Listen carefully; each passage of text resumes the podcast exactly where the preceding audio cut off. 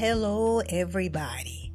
Today, January 3rd, our story today is The Saddest Day on Earth, which is found in Genesis chapter 3 by Virginia J. Muir.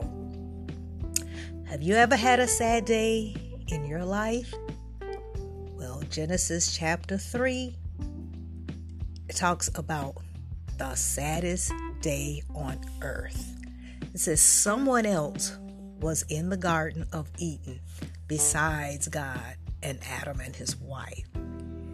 It was Satan, an evil spirit who always tries to get people to do wrong things. Satan made himself look like a snake or serpent. The snake asked the woman, did God tell you not to eat any fruit in the garden? Oh, no, she replied. We may eat from every tree except the tree of knowledge of good and evil. If we eat that fruit, we will begin to die. No, you won't, Satan told her.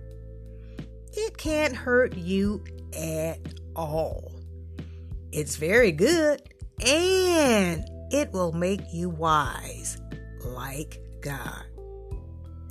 Then the woman made a big mistake. She went over and looked at the tree. That was not the mistake, just by looking. The fruit looked so good. She remembered that Satan had said it would make her wise. And she did want to be wise. Then she disobeyed God. This is her big mistake. She picked some of the fruit and ate it. She also gave some to Adam, and he ate it too. Later, they heard God's voice calling them. They didn't answer. Instead, they hid among the trees because now they were afraid of God. So God called again. Where are you, Adam? Adam says, I'm hiding. He says, I'm hiding because I'm afraid of you. So God says, Why? Did you eat the fruit I told you not to eat? Then Adam blamed his wife. He said, The woman brought me some and I ate it. God asked the woman, Did you really do that?